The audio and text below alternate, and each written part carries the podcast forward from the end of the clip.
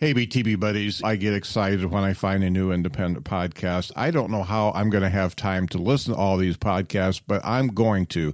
Independent podcasts are where it's at. I just found a good one The Law Offices of Quibble, Squabble, and Bicker. That's right. The law offices of Quibble, Squabble, and Bicker is Matt, Greg, and Brendan. They talk about all things pop culture and have some great clients. Their clients are actually their guests. No, that's not that's not right. Their clients are the topics they throw at their guests.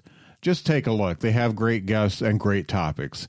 It's actually like the BTB Internet Talk Show that I know you love, except for well, it's entertaining. Matt, Greg, and Brendan are a real trip, and you can count on the conversation going down some wild and wacky rabbit holes. Their interviews are unique, and I'm sure their guests leave the show saying, What the hell just happened to me? And that's what you want from a podcast. I know that makes you want to check them out, so make sure you do. Check out the law offices of Quibble, Squabble, and Bicker on all the podcast apps and their YouTube channel, and head over to QSB law.org to hit them up on social media. It's the law offices of Quibble, Squabble, and Bicker, and let me tell you, it's a good one. Hey, BTB buddies, we're sponsored by Paper and Pencil Gamers. I remember those great old puzzle books my parents used to bring home. I love those. They had word searches, mazes, math puzzles, just all kinds of great stuff. Those were a lot of fun and could be done anywhere with just a book and a pencil, because that's all we had back then. Would you like activities that allow you and your children to unplug completely and solve some old school puzzles? Paper and Pencil Gamers has some great family friendly puzzle books. These are educational and will take you off your devices for a while. We could all use that, couldn't we? You can read these books everywhere, even outside. They have a new book, 75 Hen Mazes, Book One Chicken, Poultry, Puzzles, and Solution. It's really cool. It's got a bunch of different chickens that are mazes, and you have to get to the other side. A lot of fun to have with your kids check out pencilandpapergamer.com. That's pencilandpapergamer.com.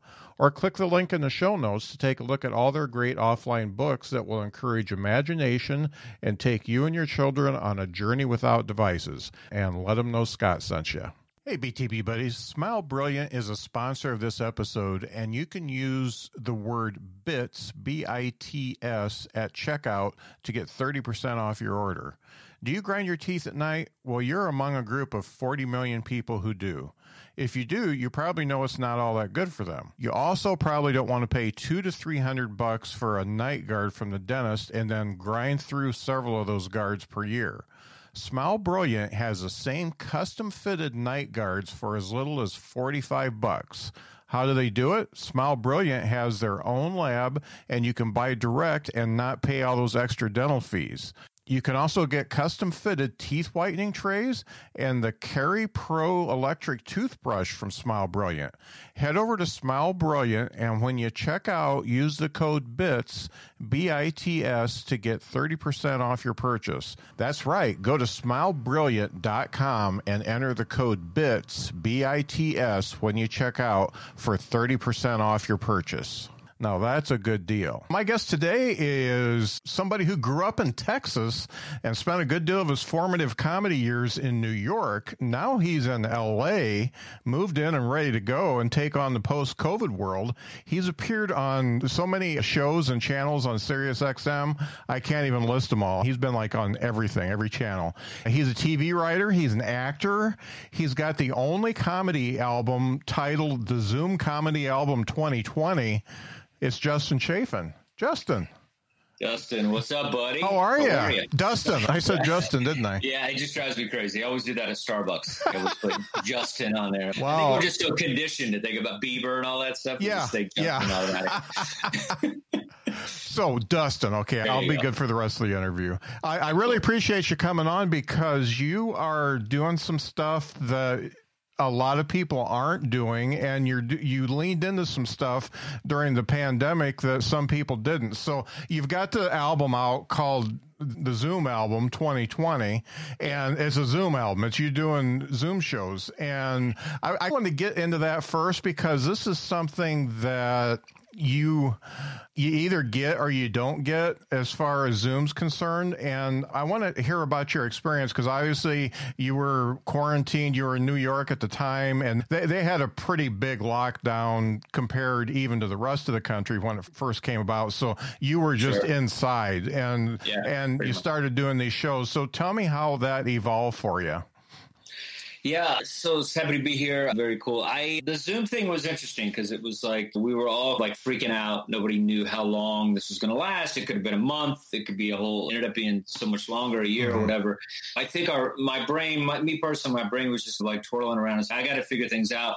My first show was a it was an Instagram show and it uh-huh. was horrible. Everybody said they had it, they liked it or whatever. When you just hate yourself when you're doing comedy, yeah. and it was just like, and it's weird with an Instagram uh, format because you can't hear them at all. Yeah. And so you're just like, you're getting heckled by emojis. yeah. Know? And you're just like, and I'm nearsighted, so I'm squinting, trying to see if a woman in a red, red dress, is that a heckle or is that a good thing? And uh-huh. just a horrible, weird kind of experience to do your comedy this in this way. And so I just, just kept doing them over and started finding a little bit of rhythm. And mm-hmm. then I realized the bar was so low that I could, you know, that who cares how you do? Yeah. Like I got over that really quick. I was yeah. just like, these guys were just like getting weird that they didn't crush on Zoom. It's like, dude, seriously, take it down. Yeah. And it's, and it's a place to do new shit because it's yeah. bomb, whatever. And there's, there's nobody in the back of the room watching you. Like right. it's just, and so I had a good attitude about new material. Uh-huh. And so I forced myself, I was like, you know what? I'm going to just do every time I have a Zoom show, maybe I'd have three a week.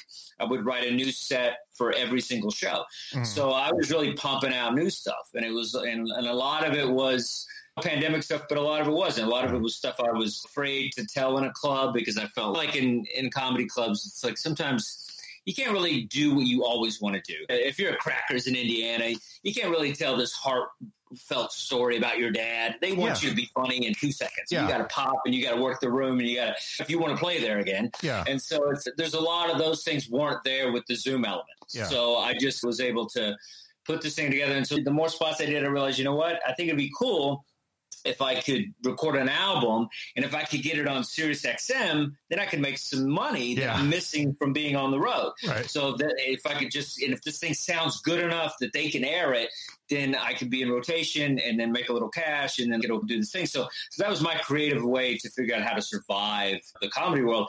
And so we we put it together. My label's uh, Comedy Records, and my first album. Stop telling people that uh-huh. they did, and it was a really good experience. And I told them I said I'm doing this Zoom thing, and they were like, ah. You know, they were like, "What's that going to sound like?"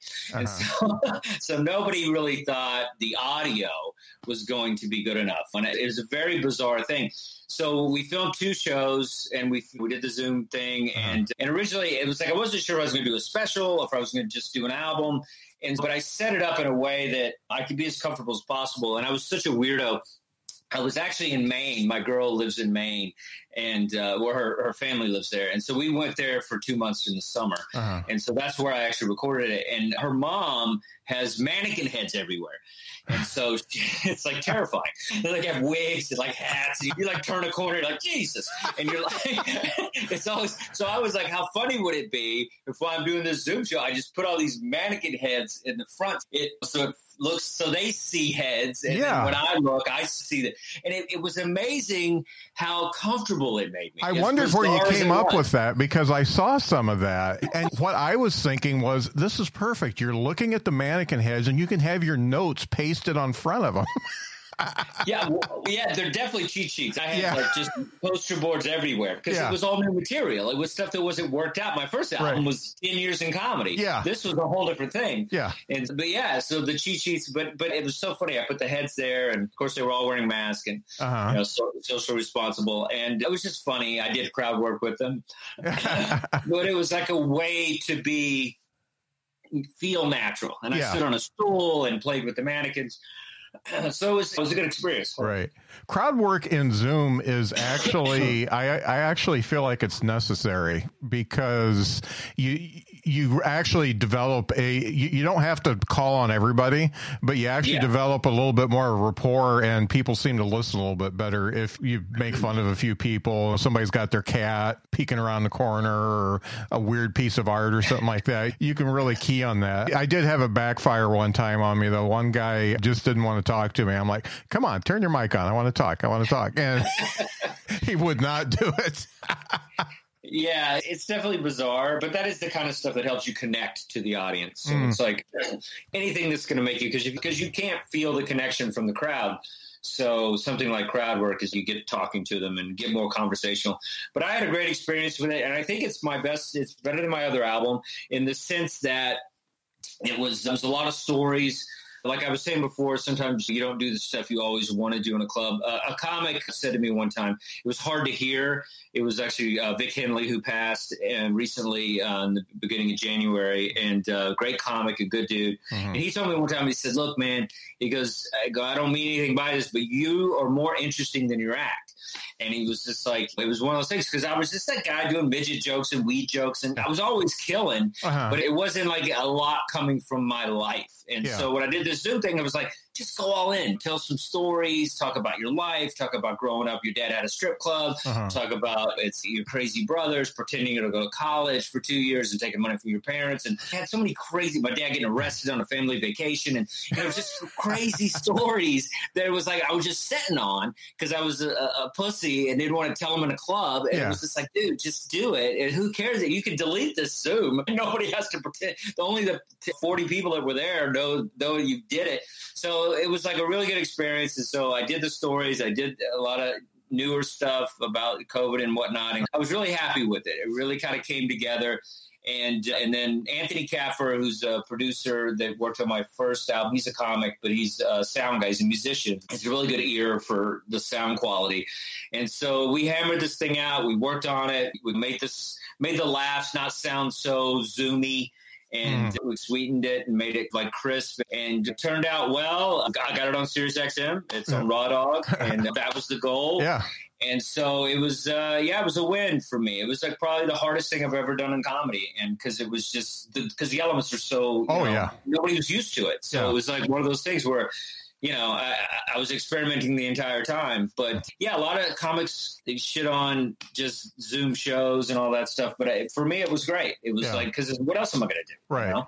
My girl wrote a book. I'm not as smart as she is, yeah. and so I, I had I had to do something. Right. This was my way of being creative in this weird, bad situation, and it ended up being a really good silver lining for me uh-huh. because you know a lot of comics just. I was one of those guys, and I'm not I'm not going to rank on them too much, but it's those guys that just do the same act for forever, mm-hmm. and it's and, it, and it's your bread and butter. You, you crush with it. Mm. You got your closer, you got your opener. You know what you do, and you got your kind of crowd work that's that's standard stock. You do you, you become one of those guys. You play a lot of firehouses and yeah. a lot of just private events or whatever. And, and I felt like I wasn't growing, and so uh. this forced me to do new material, grow, and and just do take risks because you yeah. see all these you know guys that are successful Bill Burrs and guys like that, they just pump out a new hour and they don't fret about it. They just do it. Yeah. And a lot of times they're writing some of it on stage and all that stuff. And so I just wanted to, it was my way of growing up a little bit in comedy and mm. doing something different. And uh, I'm very proud of it and just happy it came out. So yeah.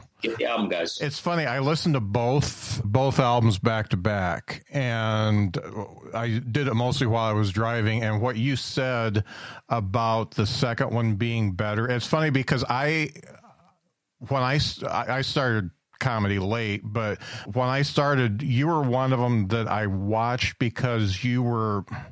It felt like you were in a bar just talking to a bunch of friends. That's what your act felt like to me. It was very natural and very, it, it just hit me as something that was better than what I could do. So I studied that. And yet, when I see it up against the 2020 and the stories and getting personal and those types of things, I do feel like you're right. You did grow. You you've become somebody who is actually reflecting on a, a life that's been pretty crazy lived rather than just observations on different types of people. So I, I, I felt like e- even though it's in a Zoom setting, you, I felt like it was really a tour de force storytelling type thing.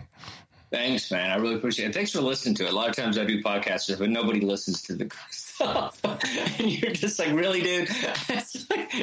Thank you so much for doing that. I really I appreciate I, that. That means a lot. It really does. A few days ago, a few days ago, I had Art Bello on, and he started Comedy Central, and he's been doing a lot of podcasts. But uh-huh. I watched and listened to a few of them most of the people didn't read his book and i stayed up three nights in a row to read his book and i'm i'm like right. i'm like I, I know what i'm going to ask and and afterwards he said thank you for reading the book because right? you know th- this really cool. sucks if you don't if you don't do your uh, research but yeah i always yeah. felt like you were just one I, I like the texas mentality and i grew up on the edge of poor in in a small town and i get where you're coming from, the whole double wide and all that kind of stuff. And it's just really, it's really neat that you came from that and went into comedy and some of the stuff you say and get away with, I, I think you're probably the only one that could get away with it. yeah, I there was yeah, there's definitely some material that was a little edgy for some that I and that's the thing is I get, that's what keeps me excited about comedy mm-hmm. is getting away with stuff on stage mm-hmm. and pushing it a little bit, taking it back. And my early stuff was it was a little more aggressive with race and mm-hmm. things like that, and being in New York and being this this fish out of water and kind yeah. of this edge to being that and what, the way people perceive you. And then people always talking about certain projects and neighborhoods were rough, and I always felt like, yeah, you know, rough is the freaking trailer park is rough. I don't care about your, you know, it's always, they always try to make white people soft. It was like, okay. Yeah. like, it's like, Indiana, you know what I'm talking about. It's like, and so it's just things like Alabama, you're going to see all that. But I felt like that was me trying to get rid of that kind of privileged white guy thing that would, that everybody would make make reference to in uh-huh. New York. And so that was my angle. And, and also being part Native American, I felt talk about a race that doesn't get respect. Yeah. And so who sh- the, the, race that really should. There's no national holiday. There's no. It's just we don't even exist. We barely got off a football helmet. Yeah. So it's like that was my angle. With the first thing was you know first early yeah. work was like those two kind of mentalities was Texas yeah. and Native and so. But then this time it was like I try to keep it more about myself and yeah. my own experiences. So it's been a lot of fun.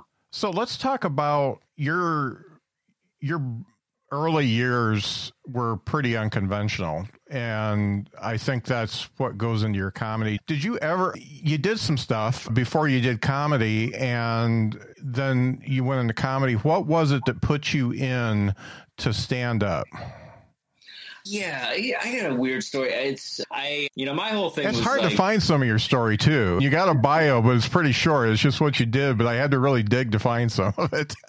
yeah, sometimes I like to. I don't like to put too much in a bio because I feel like I want to do that on stage. Yeah. So I've, I've had the real long bios of uh-huh. my life. And then I was like, you know what? I was, I like being a mystery. And then people like hear my album or whatever. Yeah. You know, it's just, I don't know. Sometimes people, I don't know. Well, if your bio's two pages on your website, I think that's a little much. Yeah. Like, like I'll write a book one day. I don't want my book to be all be on my website. Yeah.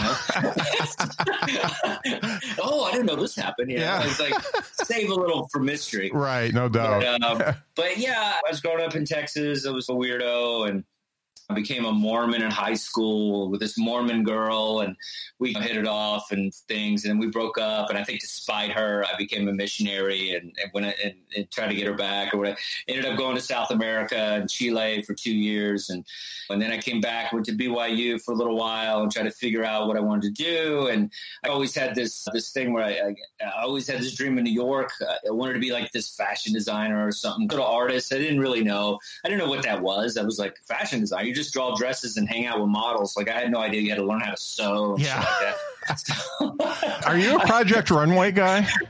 Not really, but when I was at that age in life, I wanted to just be this rock star artist. Yeah. I didn't know. I didn't know what it was. I, like I said, I just didn't know. I just knew I had to get to New York. Yeah, and I never, I, I, I never missed yeah. Project Runway, and my wife it's and cool. I. It's part of my yeah. act actually, but my wife and I, we sit there and we watch it together. I love Tim Gunn, so anything he, he's doing other shows now that are Project Project Runway, but I watch those too. I just think he's the coolest.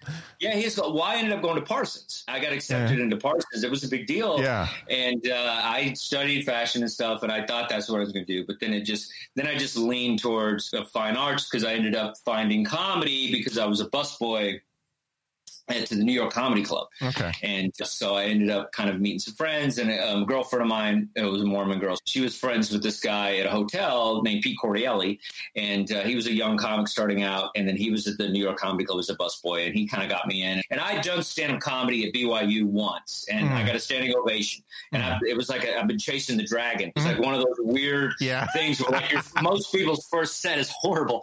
Mine was amazing. So yeah. I was like, yeah. I'm only about six of those. And I'm like, come on.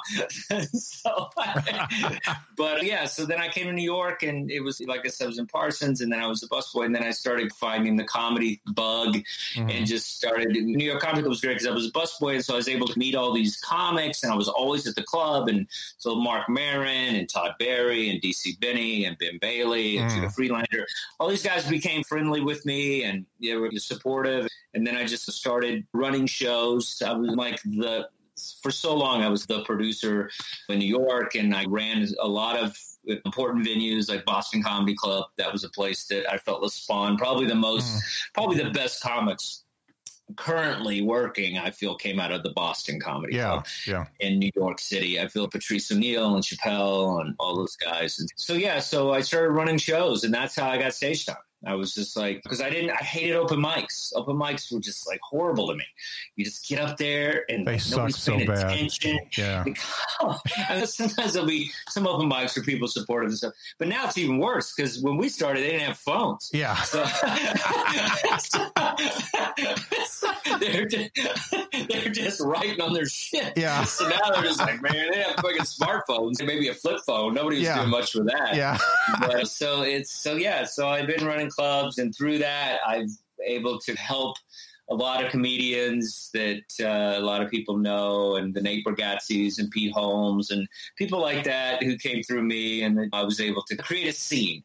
Mm-hmm. And so I worked with Al Martin for years, and we did. We opened up the Greenwich Village Comedy Club on MacDougal, and who knew we could open up a club right next door to the cellar and it would be successful. And yeah. but we pulled it off. We were there for eight years, and it was it was great, and I always compare it to like the CBGBs of the nice. cellar was kind of the hard yeah. rock cafe, and we're the CBGBs. You know, yeah. it was just like this raw kind of. I never cared if anybody bombed. I was like, just go be a comic, uh, like, find it, dude, because I'm a comic, and so yeah. I always felt like it's rare when you have places that are ran by people that you know are, are know how to do this art form. Uh-huh. And sometimes you'll have an occasional owner that MCs, and we all yeah. know how that goes. Yeah. But, but you're like, really, dude? He's like, they do like a, another 20 minutes. You're like, you're killing me. Like, yeah, just get off stage. But uh, so yeah, that was how I, I started doing comedy and and just started getting a little bit of TV and working and kind of meeting people. And everything I've ever gotten comedy is because a comedian thought it was funny. Uh-huh. And so my path has always been through comics saying, "Hey, Chafin's funny," da da da, and that kind of. So I climbed the ladder through friends and comedians and people that you know liked my comedy, and yeah, so that's how I've done it. And now I I'm done with kind of running shows in New York, and mm-hmm. I've been my girl and I am working on a script uh, about a famous comedian. I got to be a little vague about it, but we're mm-hmm. working on stuff here, and she's coming out here to work, and uh, we said, "L.A., why not? Oh. It's uh, the land where everybody's 22." We're like, "Who cares? We're gonna we're still gonna come out here uh-huh. Get some Botox and see what happens. Die some, get some just for men, see what we can do. But you know, but yeah, so now we're in LA, but that's where I'm at now. But so, uh, but things about you, and it's funny. I talked the, about this in a recent interview. There's very few comics that can get away with playing to the back of the room and also make the front of the room laugh. And because I think you you melded with the comics because you're putting on the shows, you do play to the back of the room because the comics laugh at your stuff. And it's hard to make a comic laugh. We both know that. And but yet you make the crowd laugh too. That's got to be a pretty good feeling. Yeah, yeah. Where, where, where have you seen me? Can I ask what I, I've, ne- I've never seen you live, but I just did the Oh, whll you okay. I did the whole YouTube okay, okay, thing. Yeah. I didn't know if like I missed you at Crackers or somewhere. Okay, yeah, no, it, it's been a YouTube deep dive. Cool, cool, cool. yeah, I feel what's interesting though is because I always crap on comics because I feel like there's a lot of good comics that we know that are our friends, and then there's those that were just like, ugh, do, do you really have to be in this? But but what I've noticed though is as much as I crap on comics, they show up. Yeah, and uh, they support you. Yeah, and they they listen to your podcast. Mhm. and they they go to your album recordings. And they do. And so it's especially with the zoom thing a lot of the audience was comedians Yeah. and so a lot of guys that showed up were like yo we respect what you're doing or whatever so they showed up it was felt like a back of the room kind of show yeah, and so, and a lot of it we cut because I'm like trash in the industry and I'm, I'm not going too far, Uh-huh. you know, trying to play to the back of the room. yeah. And it was just like that freaking guy. And like, you know, so, so I had to cut a few names, but just because I was glad I didn't go live. But, you know, I'm, I'm a bit of a bridge burner. I think that's why. Oh Oh, but- man, I dig Yeah, that. Yeah, I, I'm the I've same. Burned a Yeah, lot of bridges. Yeah. Foot in the mouth, foot in the mouth kind of thing. But I don't drink anymore. That helps a lot. yeah. Did you ever? You've been at it for a while. Did you ever get to work with Tim Wilson? Tim Wilson sounds familiar. I don't Yeah. know.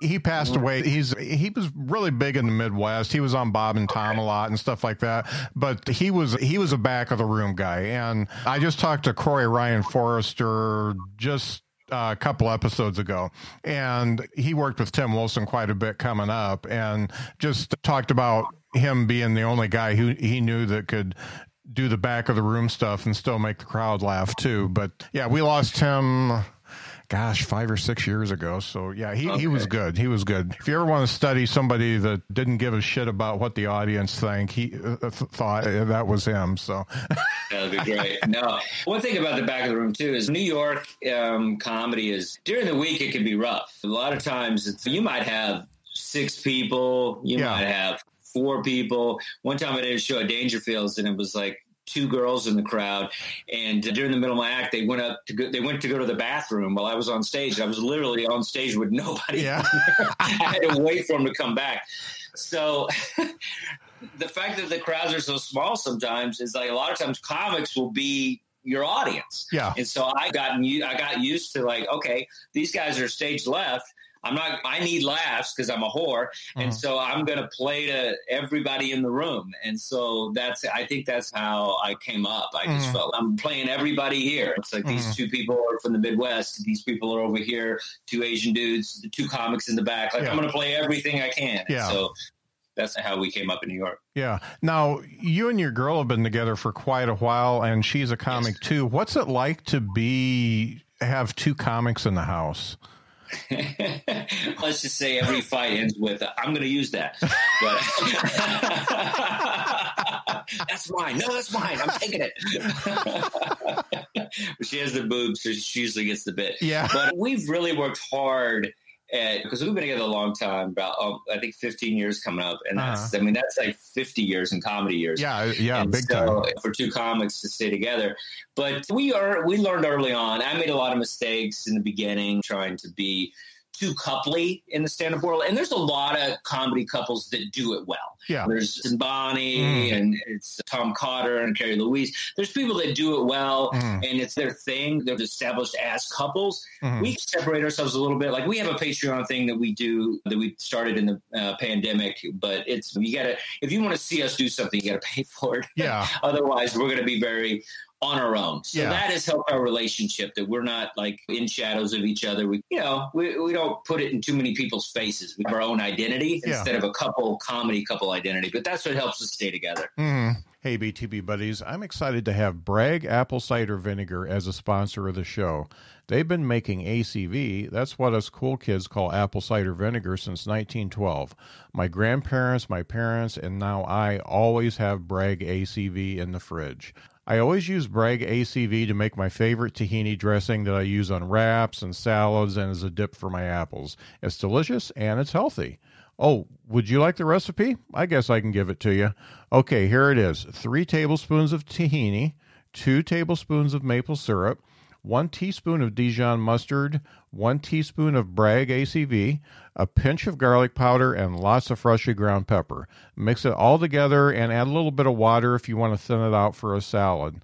I normally double or triple the recipe, so I always have some on hand because I love it that much.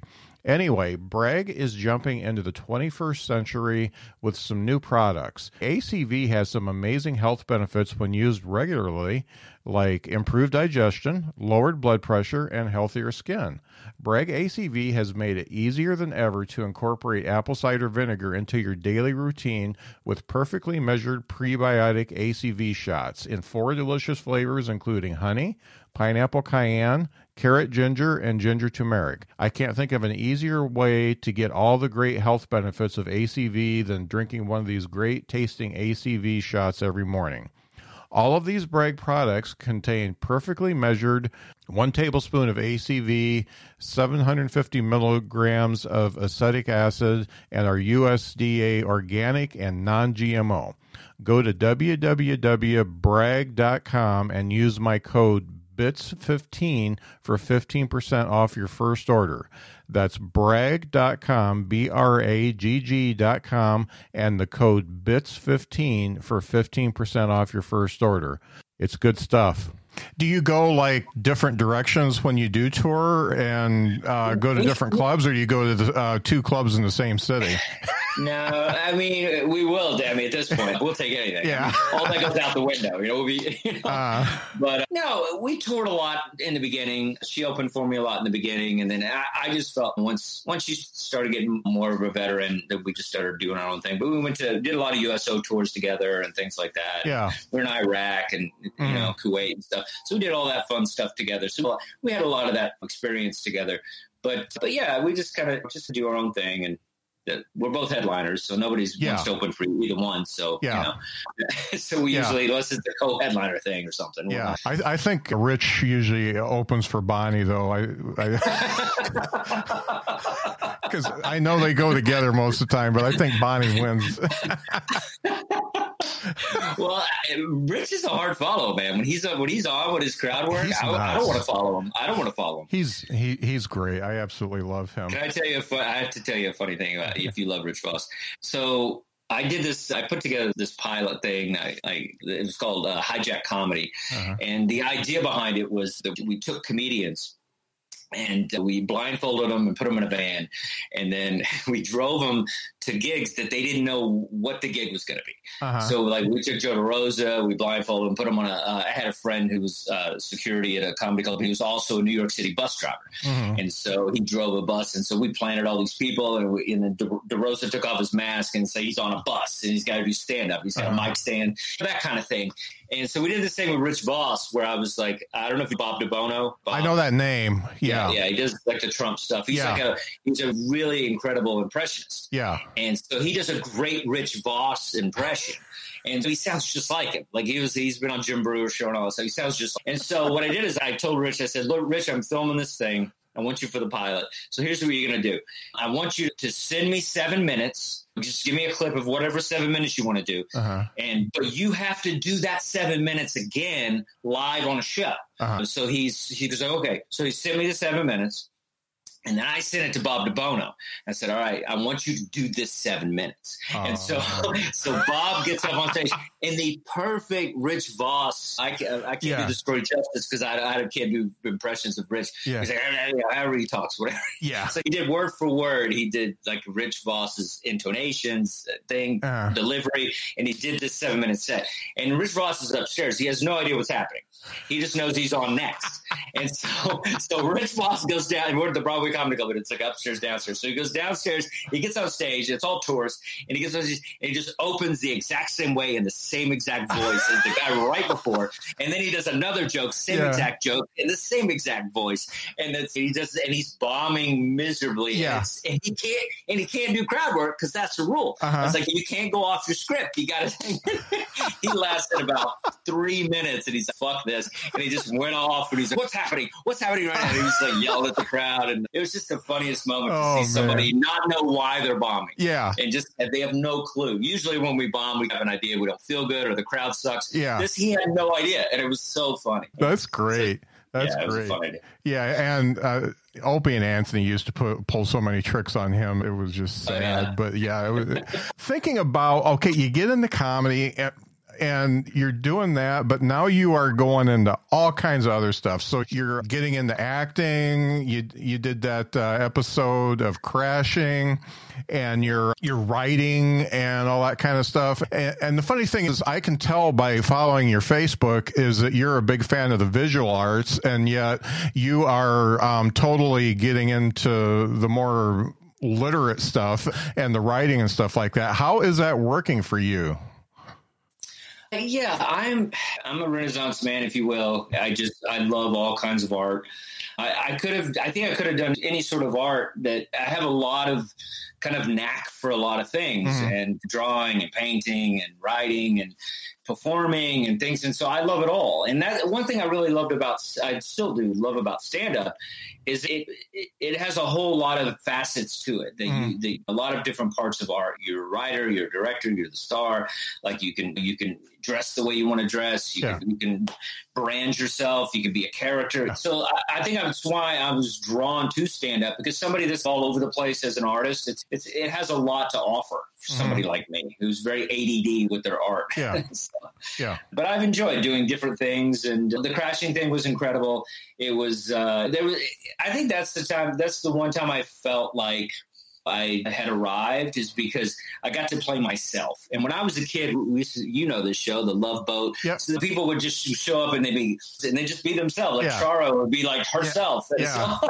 So I felt like I got to just be myself. Dustin Chafin, the comedian. Yeah. Like, the credit was Dustin Chafin as Dustin Chafin, and uh-huh. I don't know. It was just a funny, kooky. If you have if you have any sort of '70s TV that's as himself, like they, yep. you know, they always did that on like Dukes of Hazzard or somebody. Yep. Willie Nelson is, you know. Yeah. But so yeah, I've enjoyed the ride and I'm enjoying it still. And this second half is going to be just as fun. I'm really excited to see where it takes me. And I think comedy is one of those beautiful things where you have to, you just have to strap in. You have no yeah. idea where you're going to end up, who you're going to meet, what you're going to do.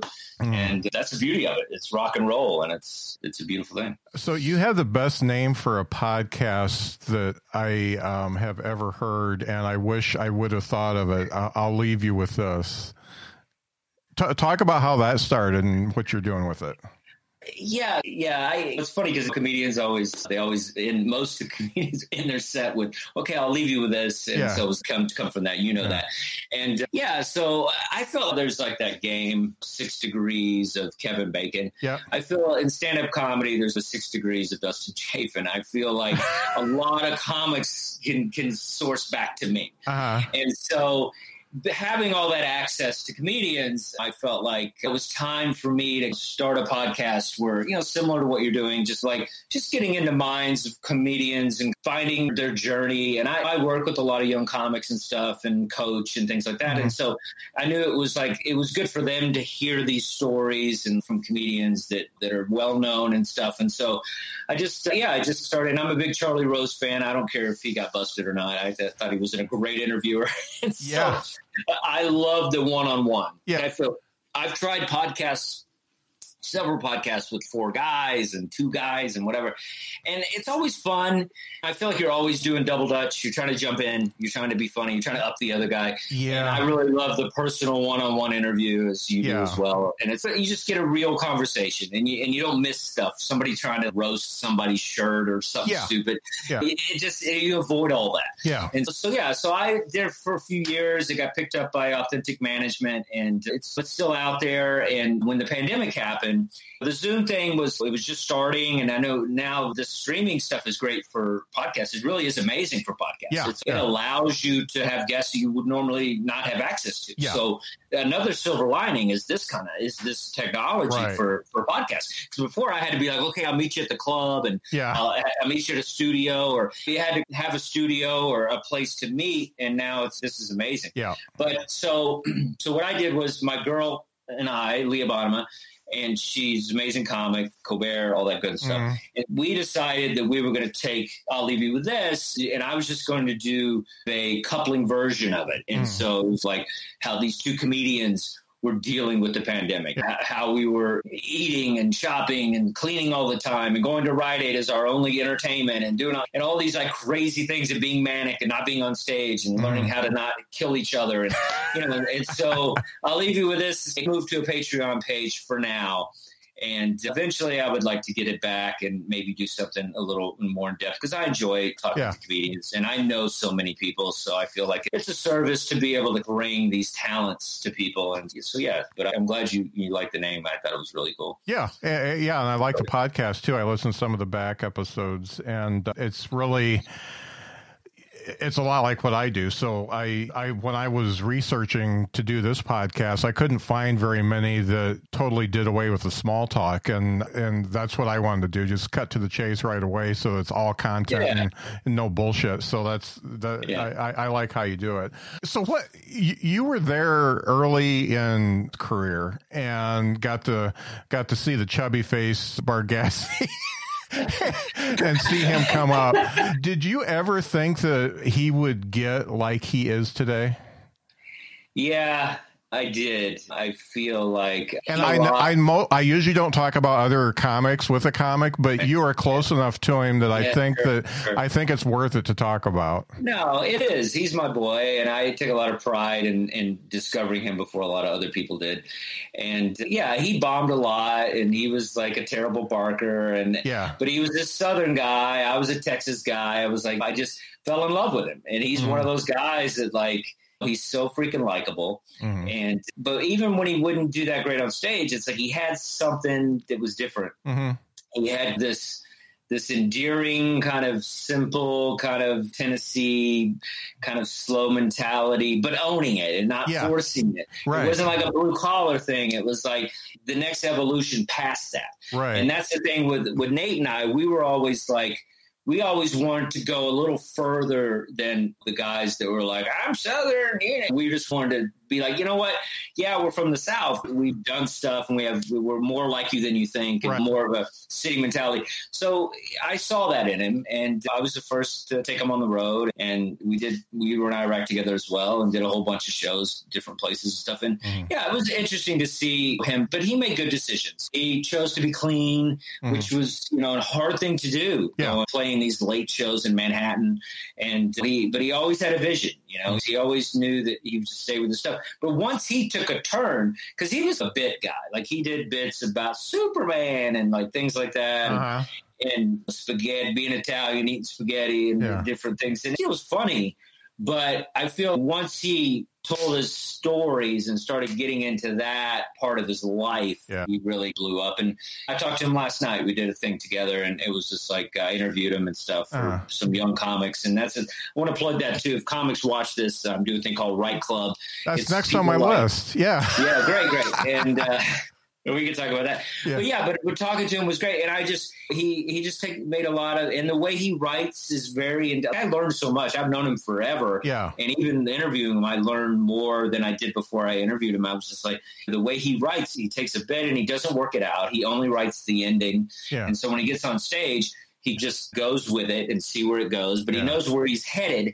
But he just has this looseness to him. Yeah, that is so people connect to it and want to be a part of it. Yeah. yeah so it's been beautiful to watch it. He's deserved. He paid his dues. He worked his ass off. It's oh, not yeah. like he's one of these guys that got it when he was 15 because he was young or whatever.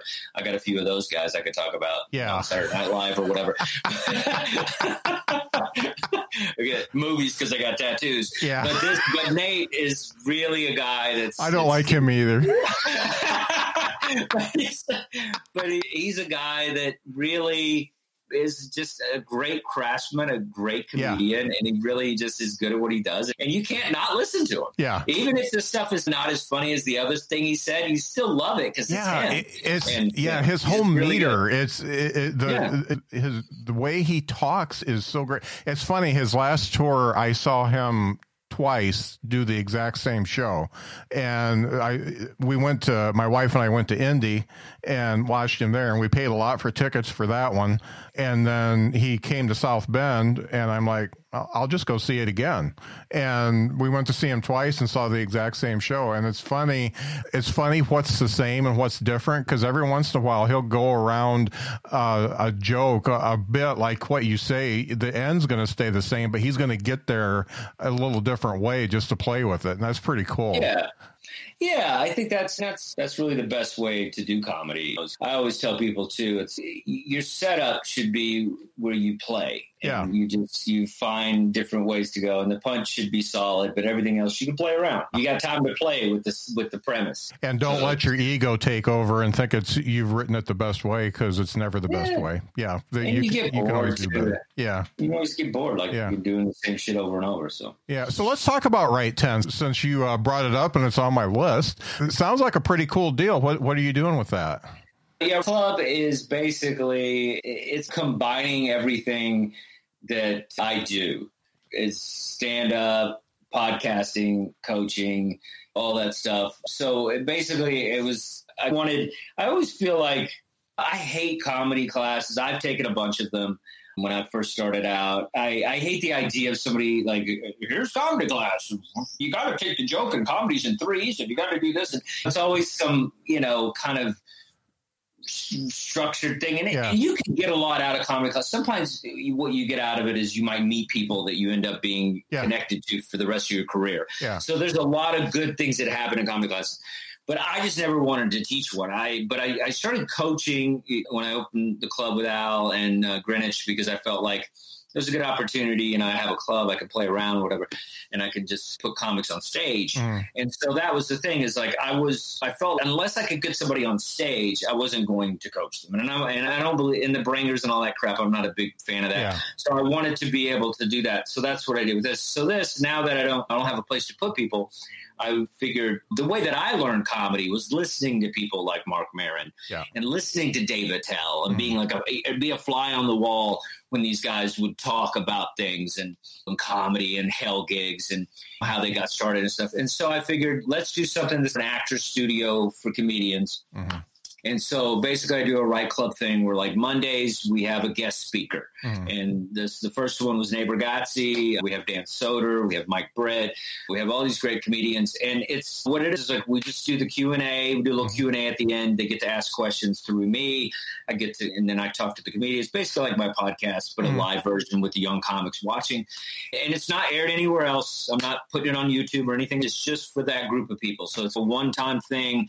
You get to embrace it. I'm not trying to put it somewhere and, and, make it a whole thing. I'm just trying to make it about people learning from these great comics. Because mm-hmm. and I to my thing is kind of it's kind of being invited uh, to like a veteran comedy table at a comedy club, mm-hmm. you know, where all the comics are around the table and you get to slide in there and they don't make fun of you. Right. And then on, and then twice a week we do it. And then on Thursdays we write. Uh-huh. And, uh, and it's not like I'm not teaching you how to write. We're just basically like it's comics. I pair people up and I give people a theme. Like uh-huh. this week, the theme was uh, siblings. Uh-huh. And if you don't have siblings, talk about being an only child. Uh-huh. And so then everybody goes for the week and they work on that. They work on that. And then they bring, and then everybody brings their sibling jokes. And we all do a little open mic and we play around. And, mm.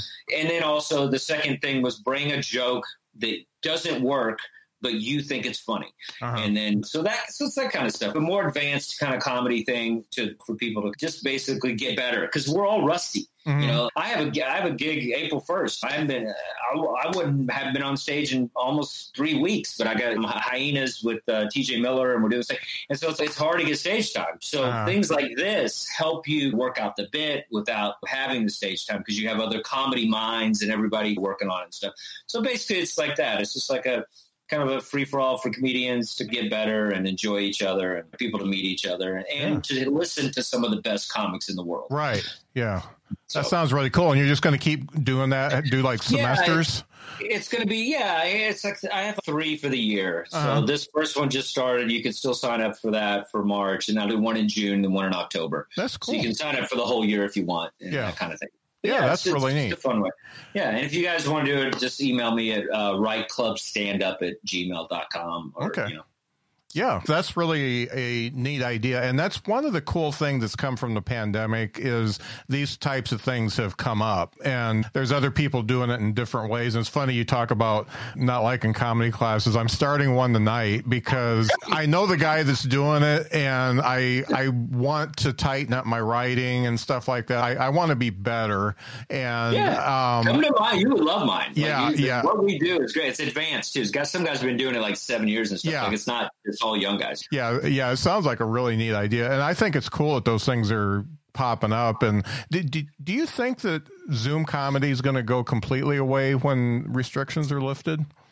I hope not because I'm in LA and we don't get a lot of stage time out here. So. Yeah.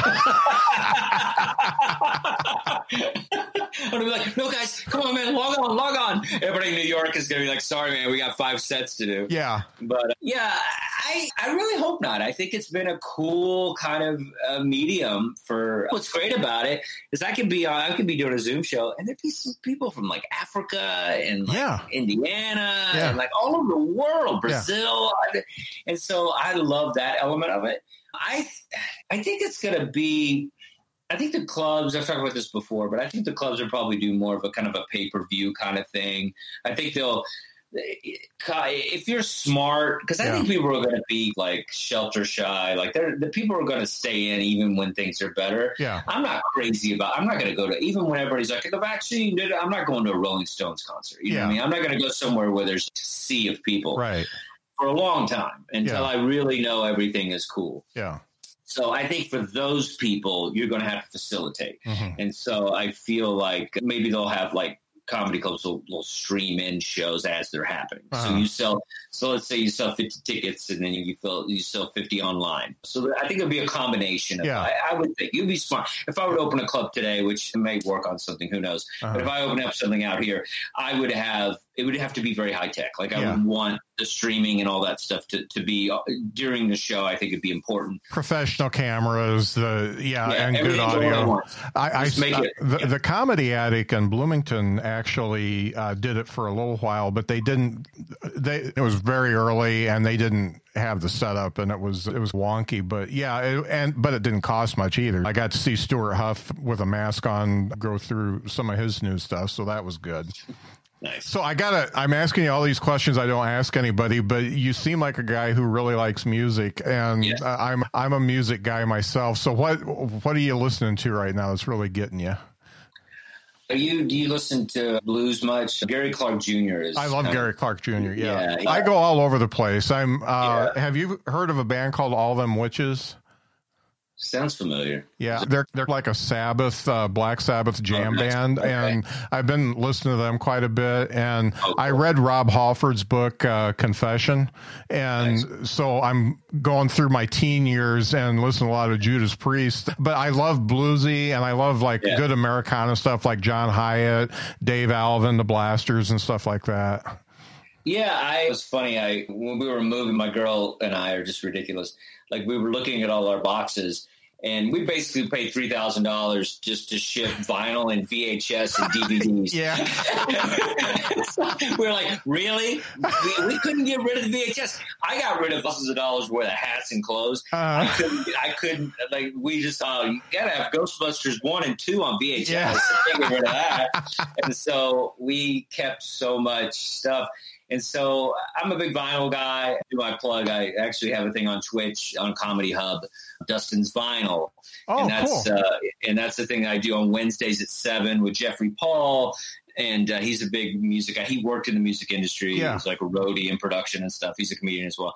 And so yeah, so I love I love finding new vinyl that I don't like. I love going to a record store and just you know exploring and buying something and just seeing if it's good. Uh-huh. I do that a lot. I'll just I'll type in. It's funny. I have a thing on Spotify. Like I'll type in like a word uh-huh. and just and just see what comes up. You know, yeah. I'll put in like dead and then see what band comes up. Yeah. I'll put in rose or whatever.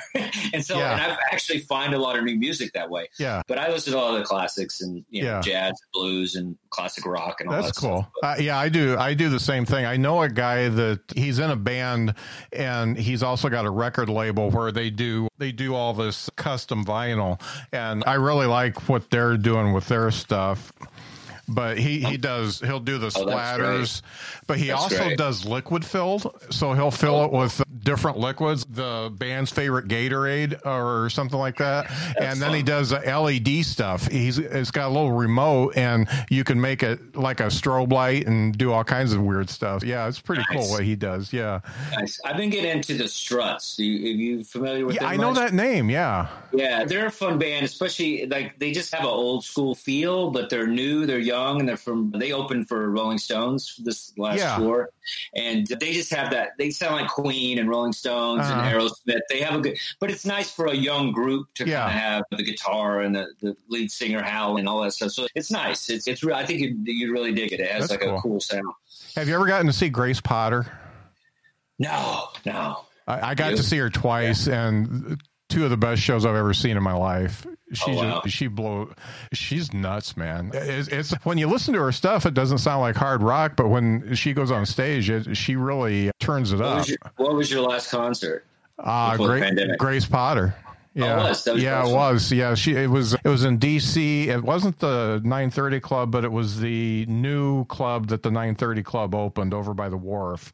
I can't okay. remember the name of it, but yeah, and I saw her at the 930 Club the first time, so it was neat to see him in those two different venues. And I saw Elvis Costello right before the pandemic, and that was a good show. You could tell he didn't want to be there. Yeah. At first, he was just like, fuck it, I'll do the song. But then he he finally got into it after a while and act like he wanted to be there, so it was neat. That's funny. My last concert, I think it, I think it might have been Dwight Yoakam. I think it uh, in oh, Manhattan. that's a good one. Yeah, yeah he's he's he, people sit on Dwight. He's a he's an amazing picker. Yeah, man. he's just such a good. And I love his voice, but he's a great guitarist. Yeah, he, he was great. Yeah, he's he's excellent. Well, we could sit here and talk about music all day, but you probably got stuff to do. I'm I'm, I'm really glad. More VHSs. yeah. I'm really glad we got to talk. So everybody, check out this uh, Write Club thing if you want to be a uh, better comic because this looks something like something I might check into. Yeah, I I really enjoy what you put out there, and the fact that you did that Zoom album, just really, I'm giving you mad props for doing that because it. it's brave, and the fact that you made it good enough that they put it on XM, you did something there. So that's really good. Thanks so much. Yeah, get the album, guys, and buy it. Stop being cheap. Yeah, uh, all, yeah, always buy it. You can listen to it first on Spotify. What I, I always buy the album and I just nice. have it in digital format, and then I listen on Spotify because it's easier. So put me up with your vinyl guy because I want to do a I want to do a double both my albums on vinyl. What's his name? They did a comedy album a couple years ago. Yeah, yeah. I will. Yeah, I'll yeah. I'll hook you up. Thanks for being on the show, Justin. It's been God damn it. it's okay, Tony. You're good. okay. Thanks for being on the show, Dustin. Yeah, that's a hard one. Just Damn it. Let's let's let's let's get off stream here. So I'm not even drinking. Yeah.